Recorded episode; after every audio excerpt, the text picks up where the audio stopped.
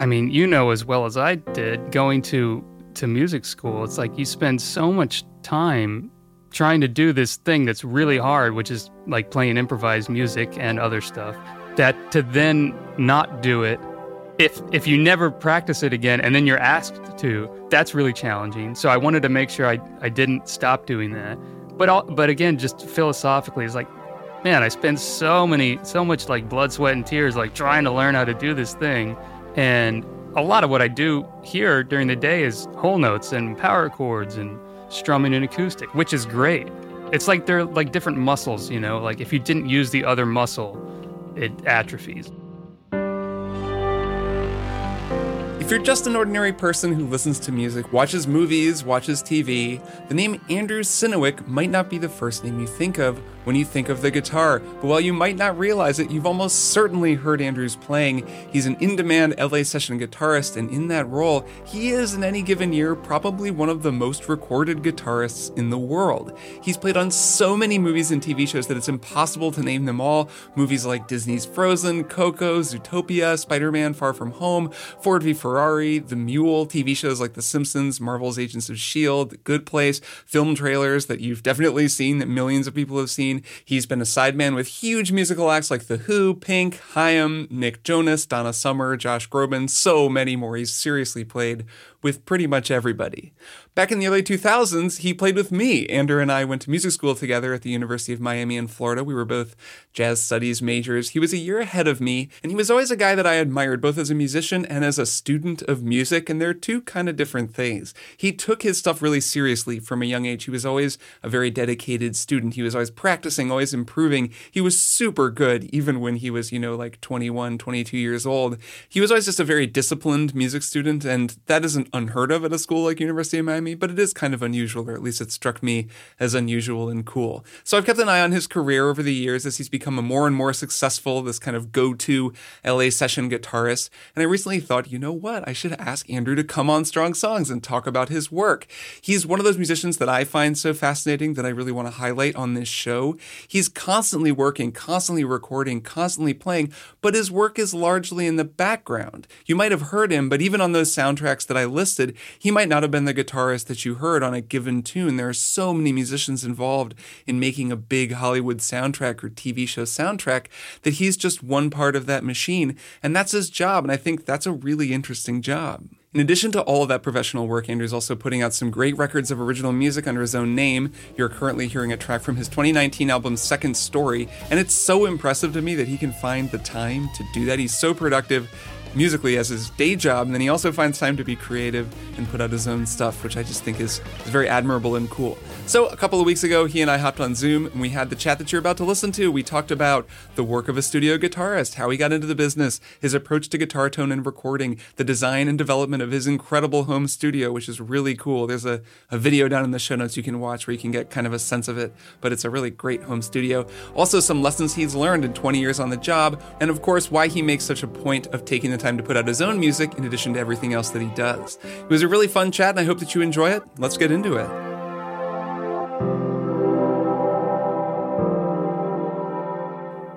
Andrew Synowiec, welcome to Strong Songs. All right, thanks for having me. Oh man, I'm I'm so happy to have you here. You're this very interesting kind of musician. You're kind of the guy behind the guy. Like you're you're in everything. You're on so many records. You're in so many movies. You're a person that so many people have heard and they might not know your name. They might not know that it was the same person playing all these different stringed instruments on so many on so many different recordings.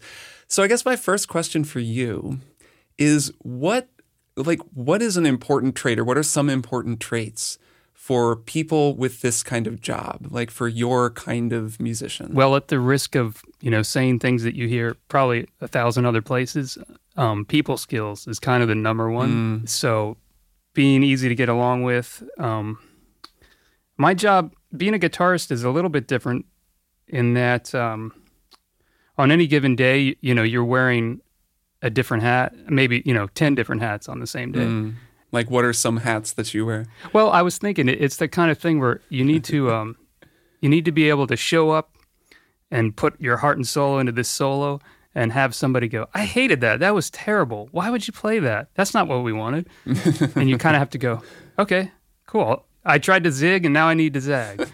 it's a weird balance because you have to care enough to do a good job and and you know put that heart and soul into it, but you have to be able to go. It's not my name on the record, so I, I have to serve what they're asking for. Right. Do you find that kind of frees you up in some ways creatively to just do whatever, to just try totally ridiculous things that you maybe even don't think sound good or didn't exactly it, it really does free you up and one of the things that i've found and again this is something i've heard other people say but it's like if somebody suggests an idea that you think is terrible and not going to work it's so much better and quicker and smoother to just go yeah let's try it and half the time it works Mm-hmm. and sounds great and if it doesn't work they'll hear likely hopefully that it didn't work Right, hopefully. and that it's kind of like a smoother way of approaching the thing rather than like no man that's not going to work you know Yeah, it's funny. I think I think when I was in high school, you know Jim Snidero, that saxophonist. Sure. He came and visited my high school and he gave this clinic. And I remember, I mean, I was 16 and didn't know anything about being a professional musician and he's this like New York sax guy. And I remember he gave the advice of you know, yeah, you got to be good. You got to be able to read. You got to be able to, to do the thing. But really, you've just got to be a good hang. He's like, because most of the gig is just sitting around with people, telling stories and like talking about movies and stuff. Do you find that that's true in the studio as well? yeah it's funny because you say if you say oh you have to be a good hang i think people think that means you have to be a big personality and mm. be like the life of the party. And there's already probably somebody else in the room that is that role that's fulfilling that role and is, Right. and is mm-hmm. acting that way. I try and almost fill in you know as necessary Mm, you're like a chameleon, like a social chameleon. Well, it's that's part of the gig, really. That's that's kind of like Yeah. you know getting to your question. You know, it's a good skill to have. Mm-hmm. And actually, I think for me, some of the harder dates are when I have to be that guy. When I look around the room, I'm like, uh oh, I'm the extrovert here. This never quite struck me as your personality. You're a very supportive musician. Yeah. So how does it work like mechanically? You have a home studio, you do stuff at home now. I'm guessing that wasn't always the case and you would travel around, but talk me through it just sort of how it would work if somebody hired you to play guitar on just a straight ahead rock album. Well, yeah. I mean, they would probably come word of mouth, you know, recommendation, and they would say, mm-hmm. "I've got this record. It kind of sounds like a cross between this and that," and I, you know, and we'd find a time. And I prefer to. I mean, actually, my number one preference would be to go to a quote unquote real studio and track live with mm-hmm. other musicians because it's like you hear it come together all at once and everybody's involved and people are high fiving and everyone's invested in making decisions and feeling good about it Right. you know and if a part needs to change or something like that you, you work on it in the in the moment versus a lot of the time i get sent things and i'm i'm going wait in the second bar of the course, you know the piano plays an e but the bass player's playing a g. Did they mean g major or e minor? And then it's like now i spend half my energy figuring out what to play that won't clash because the person's in a different time zone and i can't even call them and ask them what did you mean here Do you usually get charts for things or do you sometimes just get recordings and you kind of have to figure it out? rarely get charts. I mean, if it's a record, probably not. Yeah. It's just like here's the recording. I don't even get charts for for more like um, kind of TV type cues where it's like modulating all over the place, and it's like just add stuff. Really? so you just spend a lot of time. Do you make charts of your own, like to, to kind of have a, a guide? It depends. A lot of times I will just really like chicken scratch, like real fast mm-hmm. to help me, especially like if I'm going to be layering things. You know, it just if I take five minutes and make a chart, it makes the whole thing go smoother. But I laugh like people go, "What? You know, what about reading music? Is that important?" And I go, "Yeah, but reading wave files is, is like the most important thing now." Right, reading a MIDI track or something is Yeah. is even more important. That's funny. It sounds like you so you work with a whole like the whole gamut from in the room with a band and like a producer in the booth giving you feedback to literally alone in a different time zone from the person who sent you what you're recording to with no guidance at all and you're just Exactly. figuring it out. Man, how do you find the the sort of creativity that you need to do it on that latter end of the scale when it's just you and you have to just invent a whole guitar part for somebody? this is kind of crazy, but and maybe they'll have me committed now. But I, I sort of picture like friends in the room and what they would say, like, That makes sense. I'll buy that. Or like, mm-hmm. that, oh, you know what we need? You know, we need trick number seven here. This works every time. I mean, literally, I kind of have to psych myself up sometimes because that's kind of the hardest part of working alone is that you have to you have to self produce, which that's fine. Uh, That's what I've been learning to do, you know, for the last twenty years or whatever. But it gets tiring when, especially like the last two years, I've been doing mostly that Sure.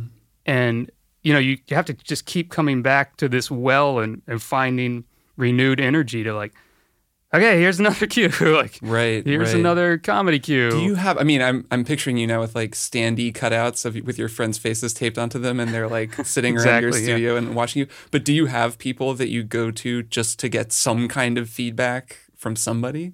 i do i mean it's rare that i if i think i knocked this out of the park and then it comes back they weren't super happy Mm-hmm. that's when i'll often like hey can i send you something and tell me they were asking for x and i thought i delivered x am i wrong or is that not you know whatever the thing mm-hmm. was Is that like you're looking just for them to tell you you're not crazy and that the thing you made doesn't suck, or are you looking for ideas for for how you can maybe tweak the thing and give the client more what they want?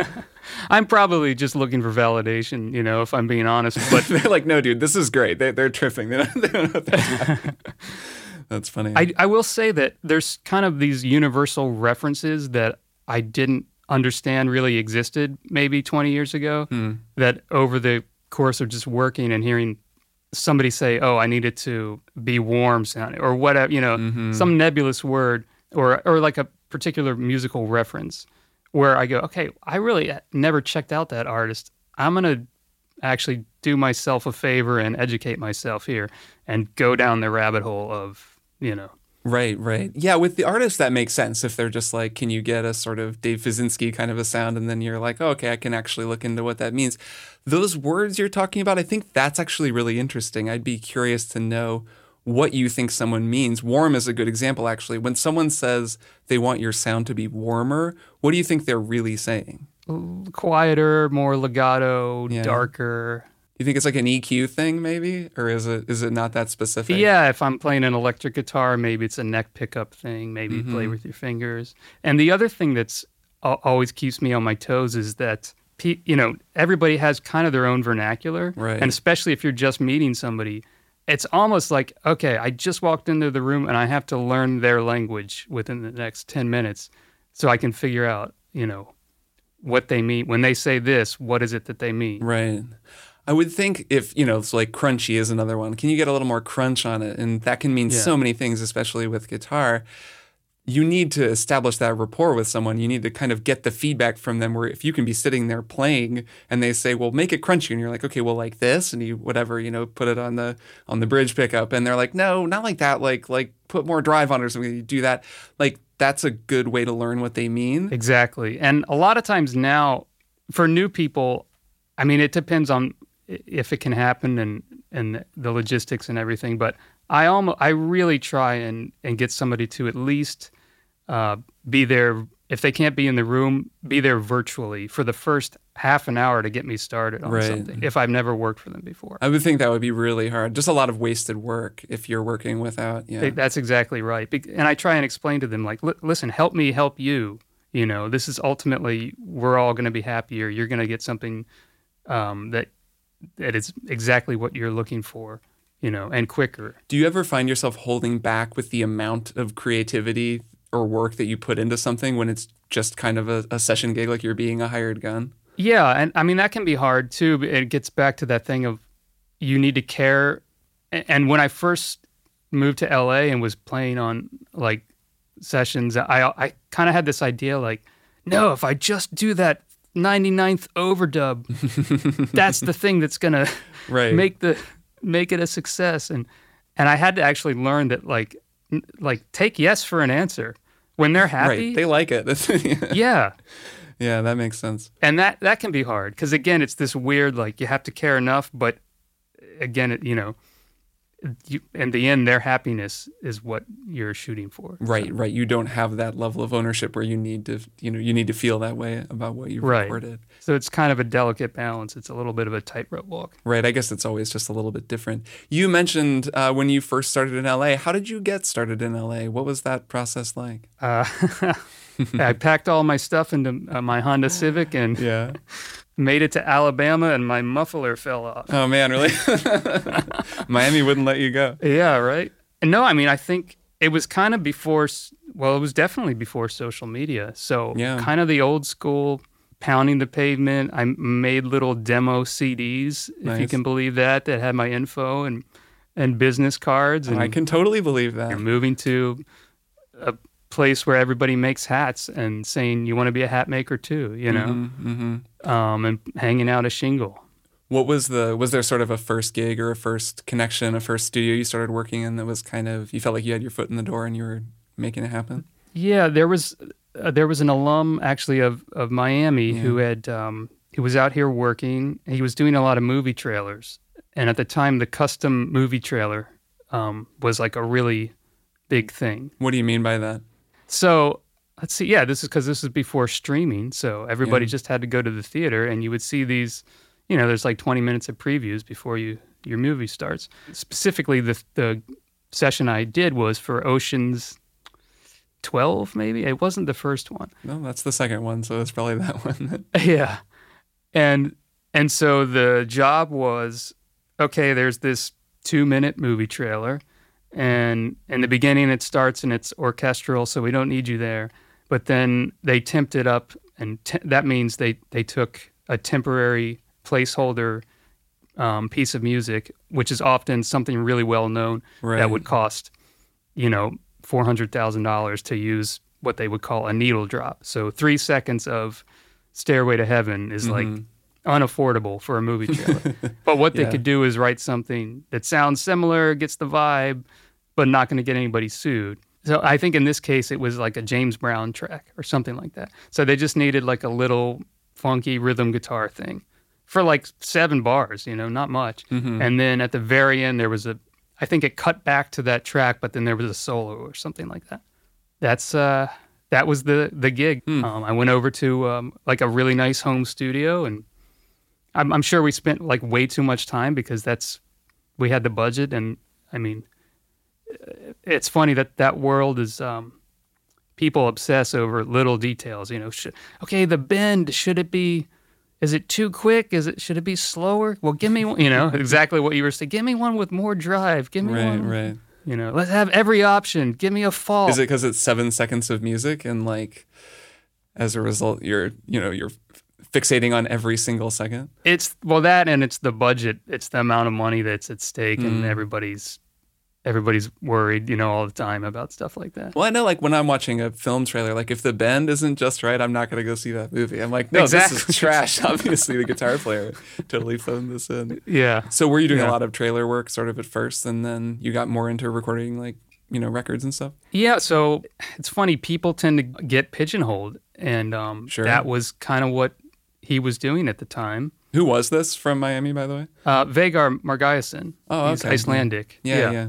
great dude, and really helped me out because you know we went and, and did the whole LA thing where we had lunch and uh, talked about Miami, and then um, and I played him my my demo CD, you know, which so I specifically had made this thing where it was like ten seconds of you know typical power chord rock guitar playing, and then quick fade out, quick fade in to like bebop jazz, ten seconds Oh man, which is like ridiculous to even put on anything. But being a music student, I'm sure I put that on there. Quick fade out, fade into classical guitar, fade out, fade into you know Eddie Van Halen tapping stuff, oh man. just to like really hit people over the head with like, look, like this is what I can do. you know? right, I can kind of do all the things. Do you still have Yeah. that recording? Uh, for the purposes of this discussion, yeah, no, only if you'd want to share it, but I would totally put I it probably this if you, if you had it, I think. I mean, dude, I remember how you sounded 20 years ago. You sounded pretty good. I'm sure it's still pretty impressive, though I'm sure you you might not feel that way. uh, committed to constant improvement. yeah, yeah, no, I'm sure. Do you find time to practice? I still do, and it's mostly just a mental thing, like knowing, like, hey, I, I went and I went upstairs and sat there you know, before I showed up, and I, I, I hate that feeling of like the first time I pick up the guitar is there's 40 people waiting and Oh, geez. like yeah. you know mm-hmm. scoring stage, and you can hear a pin drop. And do I even play better having practiced for a half an hour before that? Maybe, maybe not, but mentally I feel a lot better. That makes myself. sense. What are you working on right now? Maybe you might love this. I do you, did you ever be in a sax player? Did you ever do the? Um, I think it's, it's a French saxophonist, Guy Lacour. Oh my God, the Guy Lacour book. I always called it Guy Lacour, but yes, I've played through those where it's like one, like the diminished scale for like one whole totally ludicrous Yeah. thing. Yeah, I've learned a Yeah, few of those. They're really hip. They're yeah, uh, they're really hard too. Like because it just makes you do They're stuff. hard, yeah. They're hard on sax, man. yeah.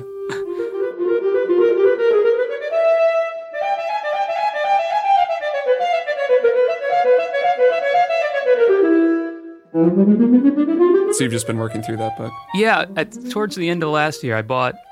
I've always been way into Bach, and that was a, my normal kind of morning warm up thing. And sometimes like classical guitar pieces, but a lot of times I would just get these Bach things that were like you know solo violin, and I but I would play them like electric guitar with distortion. Sure. You know, Like Yngwie or whatever. yeah. Uh, But because that's actually really hard to do to play cleanly with a lot of gain, you know. Mm, yeah, no, sure. So like maybe one I, I like to practice in the morning. So like one morning I'd I play with the Yngwie tone, and the next morning just a different guitar with just totally clean. Nice. Let's talk a little bit about guitar tone. I'm Sure. curious. So I'm a mediocre guitarist. I've been playing for a while now, and it's been fun. I've like learned every instrument except for saxophones at school, which has been a fun process. You know, it's just they're all they're all different in their own ways, and um, teach me something new about music. And I've gotten more and more interested in guitar tone, even though you know I've I have so much to learn and it, so much about it continues to elude me. But just given that you have this studio with a million guitars and so many different tone options, fundamentally, what is an important thing for a good guitar tone and how do you try to get it? Well, the number one thing is to have a concept of what you want to sound like. Hmm. Whether if it's Wes Montgomery, can you you know you go okay, I want to sound like that. Taking the guitar even out of the equation, like let's say you're playing a, so- a cheap solid body guitar, Mm-hmm. you can still get pretty darn close to that. Right. So then it becomes, okay, well, let's dissect a little bit.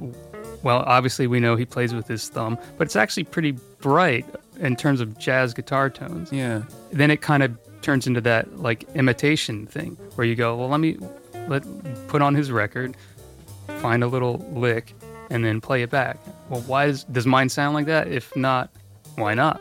And then mm-hmm. go down that rabbit hole until you go, oh, the tone on the guitar needs to be set here. That's a little closer. And then if I pick here, that's a little closer. And then what am I doing with my left hand? Oh, if I pull off here, okay, I'm kind of in the ballpark now. And then it's you sort of like put that in the mental, you know, filing cabinet.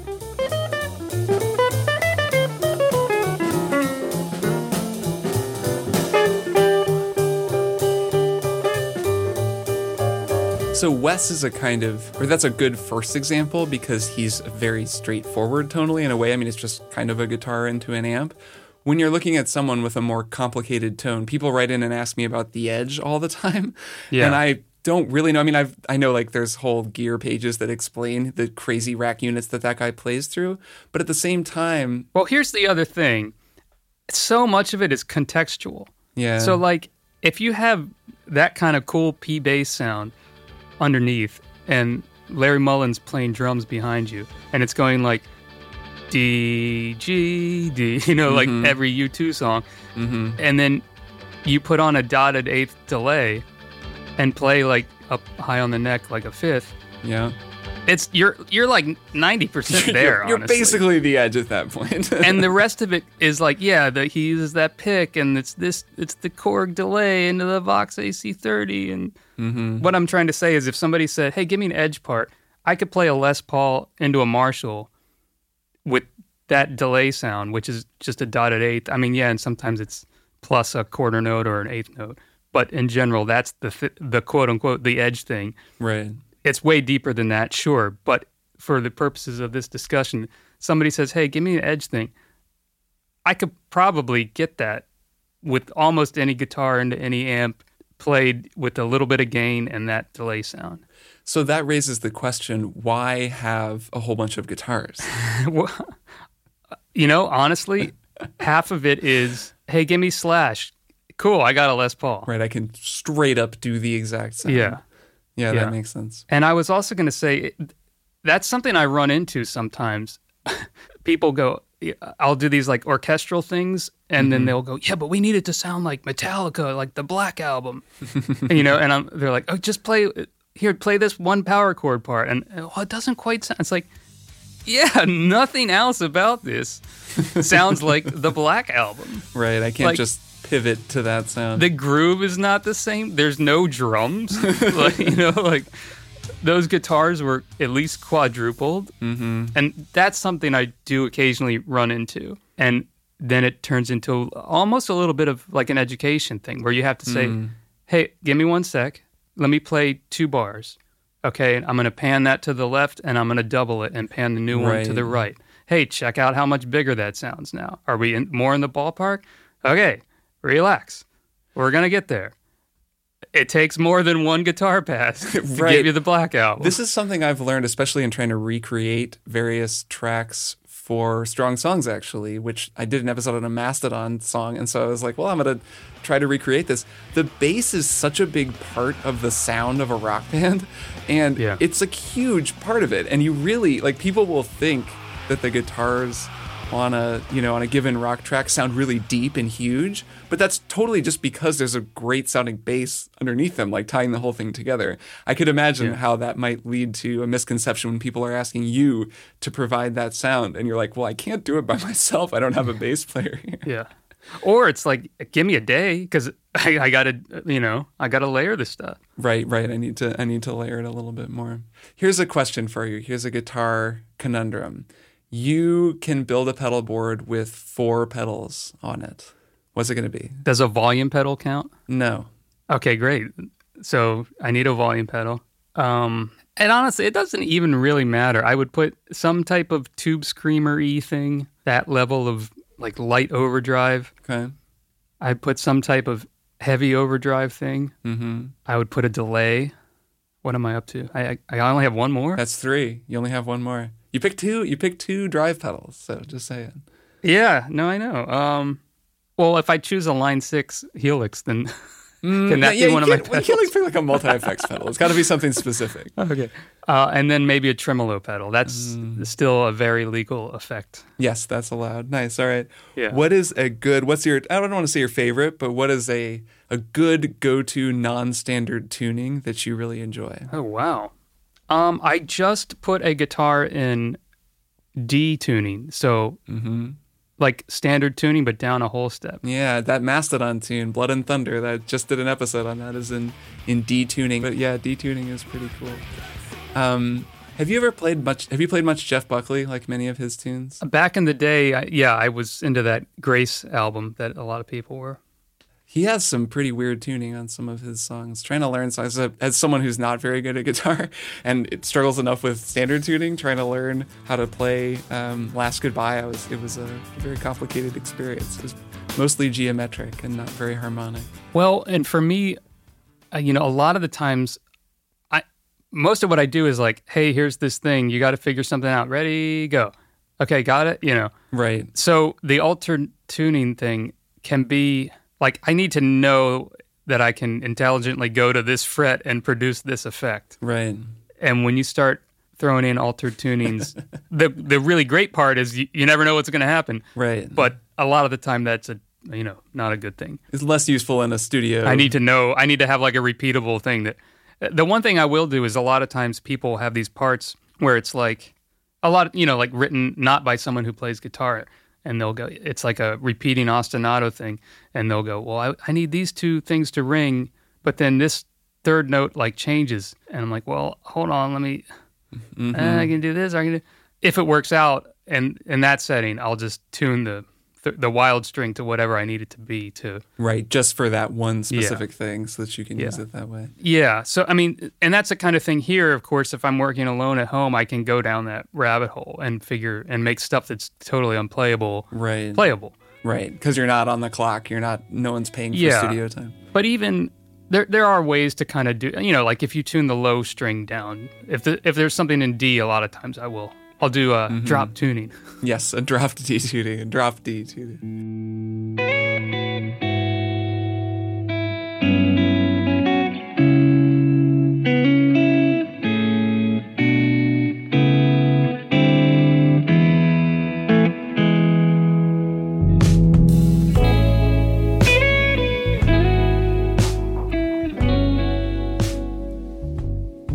With orchestrators in general, right? Composers, orchestrators, yeah. Yeah. What's the difference? Like, as a musician who comes in, you probably have a good perspective on this. I think this is something that a fair number of listeners won't be totally familiar with. Just the difference between an orchestrator and like a film composer, an arranger. How do those different roles work? Yeah, well, the composer writes themes and he's looking at or she's looking at everything from a very general sense. Mm-hmm. Who's this character? What's the sound of this character?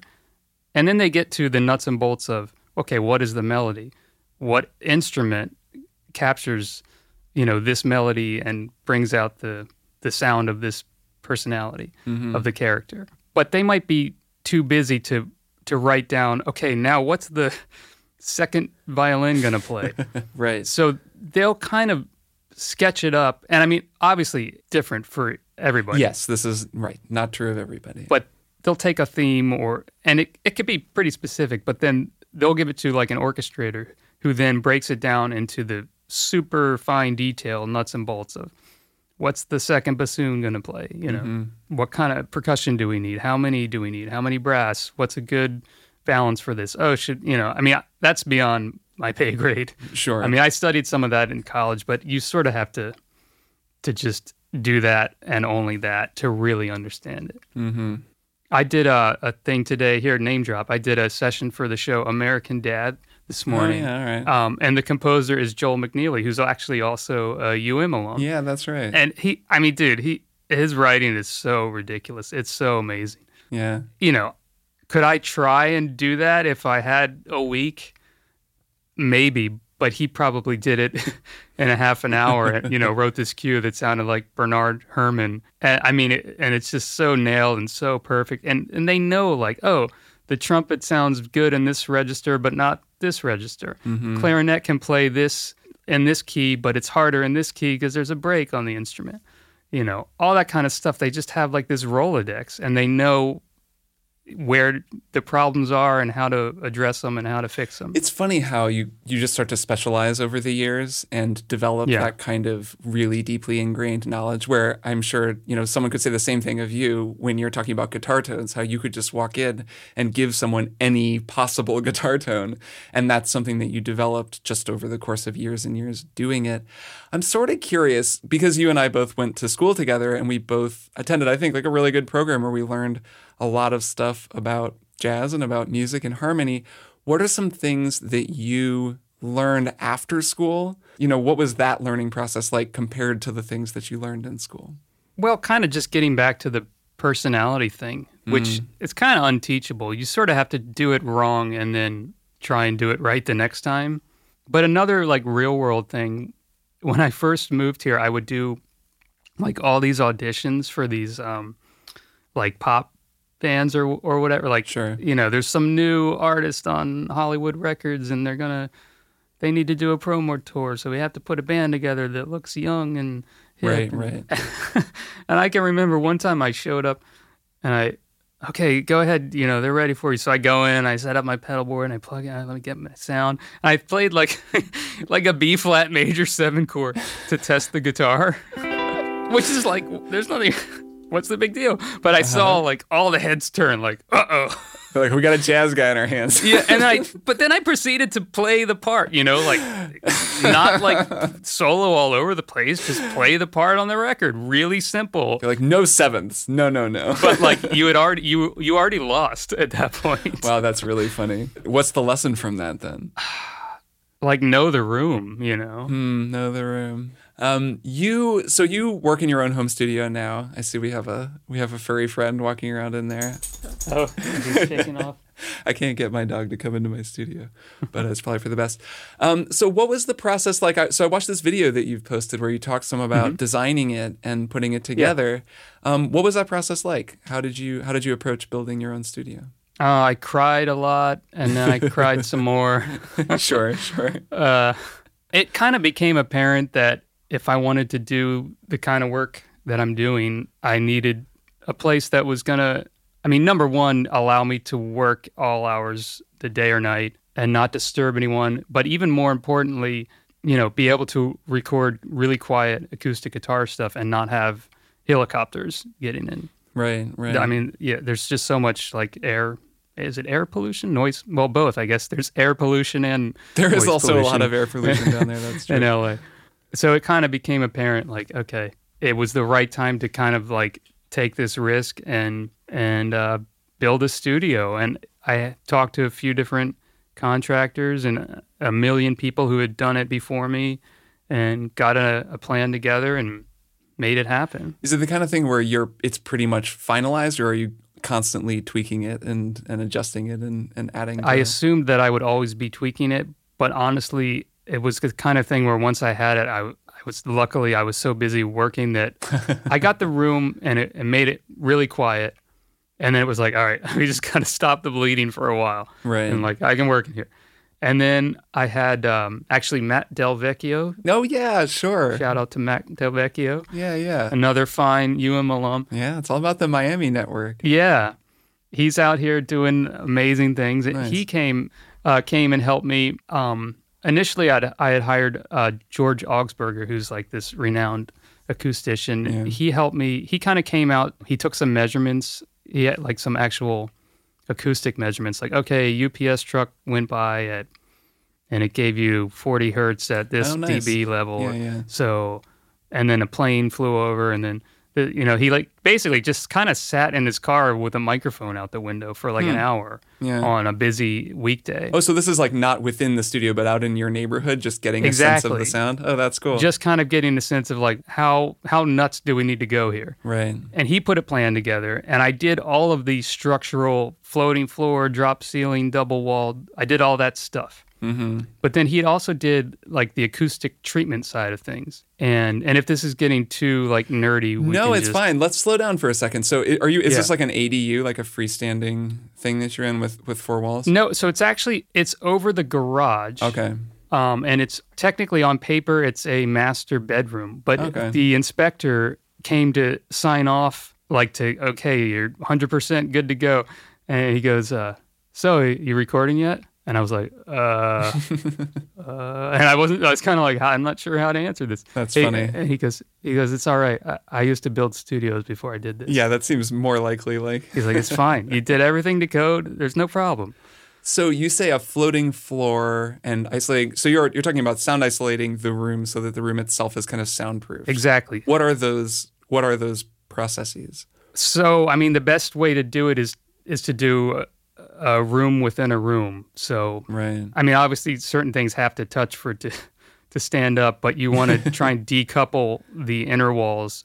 So, like, if you were to walk in here, when you walk through the doorway, if you look to the left in the door frame, you would see, oh yeah, sure enough, here's one set of two by fours. Right. There's a little gap, and here's another set of two by fours, Got it. and it's kind of like that all the way around. so then you had to tune the room, which means Exactly. Controlling reflection and bounce. This is like Yeah. putting paneling on the walls and stuff like that. Exactly. And so that's where, you know, I'm not mixing or mastering records for a living. I just need it to be not, you know, somewhat translate, somewhat in the ballpark. Right. And that's where I had Matt Del Vecchio come in. And he kind of did something a, a lot more functional for me, which is um, there's these kind of uh, diffusers. No, they're absorbers. It's like absorptive material on three walls, but then there's guitars hanging kind of in front of them. So it's not super dead. The sound kind of bounces off the guitars. So it's functional because I can, you know, there's all the guitars there Right. easily to grab, but it's also breaking up the sound and doing all those kind of wonderful things for it. And then behind that, there's absorption, which helps to deaden the sound. When you record electric, do you typically mic an amplifier or do you go direct? I do. I mic an amp, and so I'm actually over the garage. And what I do is I have um, a bunch of amplifier heads. So that's the stuff that. You that's your kind of what actually gives it the tone and makes it loud. Right. But it doesn't actually kind of. It's like a. It shoots uh, like a fire hose. It, it pumps it down into a speaker where it actually comes out. Right. That speaker is the loud thing. That's down in the garage, um, in a box under guitar cases and blankets and a million other things. Right. So and then you can turn it up as loud as you want and not Yeah. deafen yourself also, which is Exactly. pretty nice, I would imagine. So that gets mic'd up, and the benefit of that is up here when I'm listening through the studio monitors, I'm hearing what the microphone is hearing. Man, that's pretty nice. Do you just leave you just leave the it's just kind of one cab that's down there and is mic'd or do you switch cabs depending on what you're doing? One cab, two mics. I, I bought a second cab like six years ago. it's Yeah. still not hooked up. That's funny. I just, it's really hard to find the downtime to allow not only for the actual, for the setup that I know is going to need to happen, but then the inevitable, wait, why, why is this different now? Why doesn't this work? Where's that buzz coming from? Well, and that you have to go up and down the stairs every time you want to change something, which I would imagine is just sort of a pain.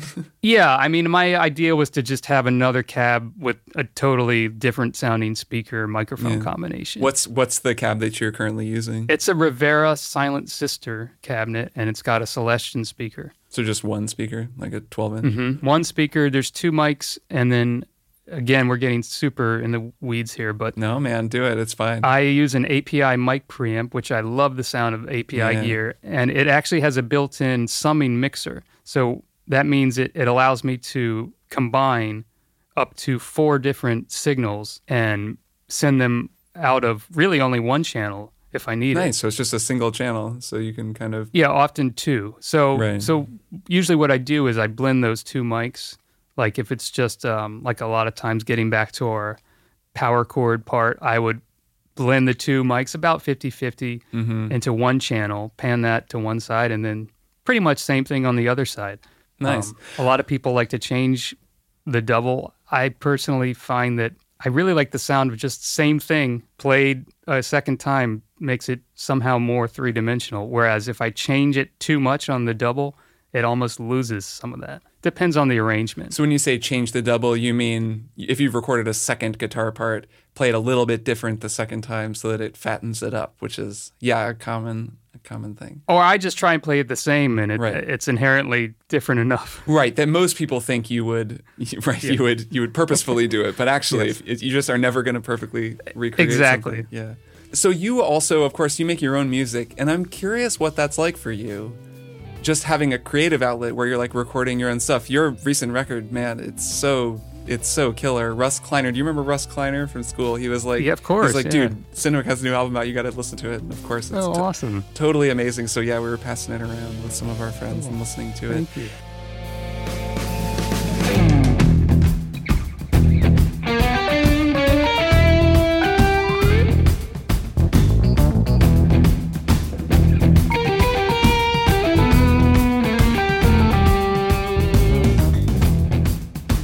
It's I mean it's great stuff. It's really great playing. What do you get out of that? Like what's what are you going for when you're doing your own thing after spending so much time being so flexible for for other people? Well, mostly it's such a good financial, you know, it's it's such a financial boon. Right, I, I can't right. not do it. Yeah, it pays your mortgage, I'm sure. I know that there are people who do this for a living. I've been here almost 20 years yeah. playing guitar for other people. And I know I know that there are people that like for example leave their guitar in the garage and they don't have a guitar in their home. They don't touch the guitar at home. Mm, it's a job. It's like that's work. Yeah. Yeah. And I, I actually I understand that. And conversely, I really want to make sure that is not me. Hmm.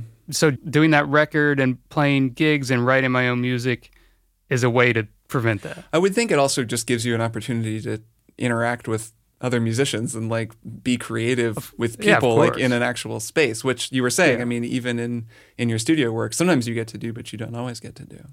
Well, and the other thing is, I mean, you know as well as I did going going to to music school. It's like you spend so much time trying to do this thing that's really hard, which is like playing improvised music and Yeah. other stuff. that to then not do it.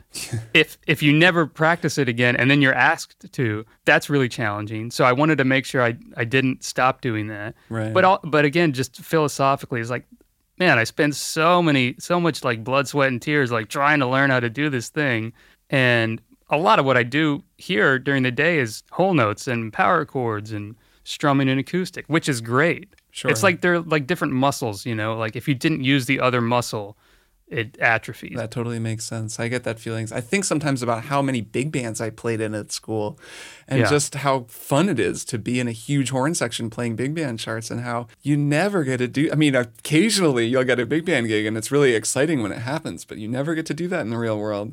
And as a horn player, it, it's really it's a bummer. There's a lot of big bands out here. I would imagine there's some up there. There's too. some in Portland. I guess if I if I went and, and made a point of trying to play with more, I could. But it's a much less common thing than when you know when I was literally doing it every single day, just Right. getting up and playing second tenor with all these these great musicians. So I mean, it's good to be out of your comfort zone. I mean, to to book a gig at the Baked Potato and then have to go in there. I mean, it's like it's sort of like if you remember what playing Forum was like in Sure. school, where you're there in front of all your peers and all your teachers, and there's just like there's no hiding. You know. no, there what there's fluorescent lights too. Where I would imagine at the baked potato they Yeah. don't have fluorescent lights, and it's not 11 a.m. so Right. at least there's not. Although I'd rather I'd rather play at 11 a.m. than p.m. But I'm weird. I guess like that. that's true. I'm kind of the same way now that now that we're both old farts. Yeah. So I mean, it keeps you on your toes. You know, I feel like there's there's something really good about that. Yeah, know? no, no. I think it and it expresses itself, I'm sure, in in your day to day playing in ways that you can't even fully, you know, internalize. Right? It just it's always there. Yeah. It's just part of your musical self. Yeah, and it's funny because I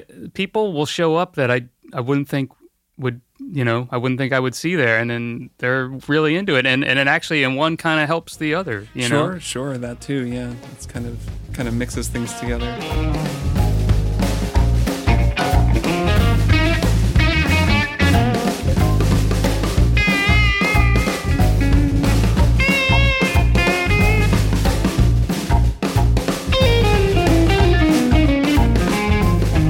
Nice, man. This has been super fun. Um, I, I always ask people who come on the show to recommend some music that listeners might enjoy, and uh, I think you've you've got some things to recommend. So yeah, what are your what are your three picks for listeners to check out? So one of the things I've been uh, checking out lately, I uh, picked up this instrument from West Africa called the ngoni. Okay. Again, this is how I ended up with all these guitars. Is people go, "Oh, do you have one of these things?" And I go, um, "Let me let me see if I can find one and figure it out."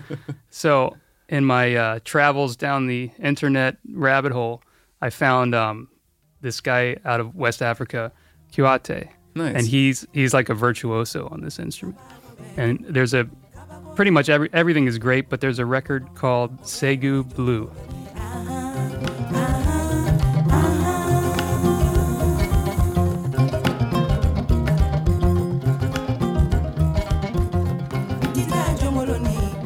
So have you been just learning stuff off of that? So I just kind of made like a playlist, and well, okay, well, what are they doing, and what's you know, it's like learning a new language, really. Yeah, like, it really is. um, yeah. So then I, I just kind of went down that rabbit hole of just like constantly listening to this stuff. It's really cool, and it's it's also refreshing because you know mostly I'm listening to the radio or So this instrument, it's called the ngoni.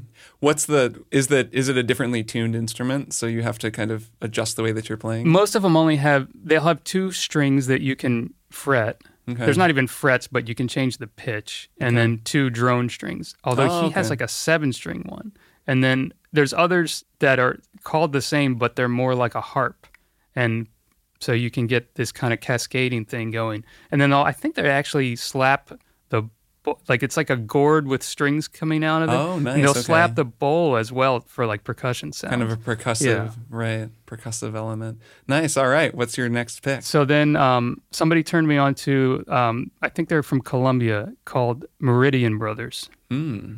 I don't know. And yeah, it's really, really trippy stuff. The record I really like is called Desesperanza.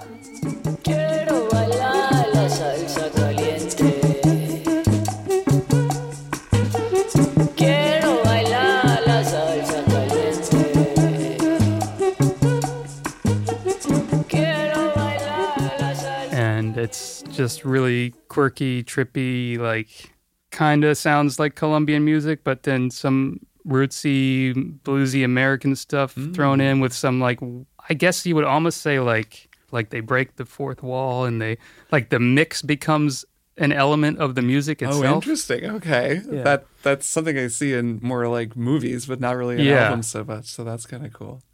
What's your th- What's your third pick? Yeah, and then for my third one, just straight up good old fashioned pop music. There's a band we really like called Keane, Yeah. which I think they're like huge. They're from the UK. I think they're really big over there. But they're like, really big over there. They were big over here for a minute in the kind of Yeah. mid two thousands. I think they had that one song. I guess so. So I just I'm just dating myself because I didn't like them or I didn't even know of them then. But Yeah. then we went to see them like three years ago. But just like every record is really just like one perfectly constructed and produced pop tune like after another after another. And for me, it's cool because they don't really use guitar at all. It's just like these cool like electric piano layers. It, so it's cool to listen to because like it's so easy to listen to guitar music and then the next day I go, oh, I sound exactly like the thing I was listening to. like, get out of there. You right, know? right, right. You can kind of go for for stuff that, that doesn't sound like doesn't sound like you at all. What is there a specific Keane record you've been listening to? Um, their big one was called Hopes and Fears. That was they had this big single off of that, but then um, they're all good. I picked Strangeland for the purposes of our interview here today.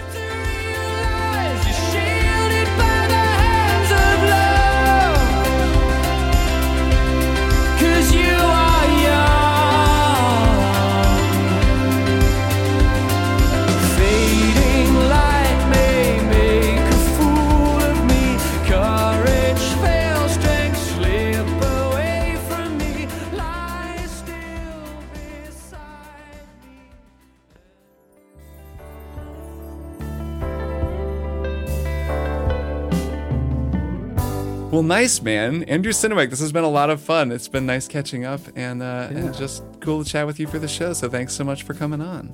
Yeah, thanks for having me. And that'll do it for my chat with session guitarist Andrew Synowiec. Thanks so much to him for taking the time to come on. He really is a pretty busy dude, and it's cool that he freed up the time to chat with me. If you'd like to know more about Andrew, I've put links to a bunch of his work down in the show notes. There's this cool video that I mentioned that you can watch, and he's also got a playlist of a whole bunch of artists that he's collaborated with, and it's sort of humorously diverse and speaks to his versatility. Also, to shout this out, that performance of Guy Lacour's Etude Number 4 was by David Hernando Vitores on the alto sax. Beautiful playing from David. Thank you all so much for listening. As always, I really like these interview episodes. I'm going to be doing some other pretty cool ones here in year four. And as always, if you'd like to support me making this show, you can do that on Patreon. Go to patreon.com slash strong songs. And if you sign up at the quarter note tier or higher, you get bonus episodes of the show. The most recent one is actually a follow up to my recent Beatles covers episode with a bunch more Beatles covers. So uh, there's a lot of Beatles covers that I didn't get to fit into the main episode that I got to talk a little bit about on that bonus episode. So yeah, patreon.com slash strong songs if you want to support me making the show and maybe get some bonus stuff. As always, store, social links, all kinds of stuff down in the show notes, so check that out. Shoot me an email if you want at listeners at strongsongspodcast.com, and I'll see you all in two weeks for more Strong Songs.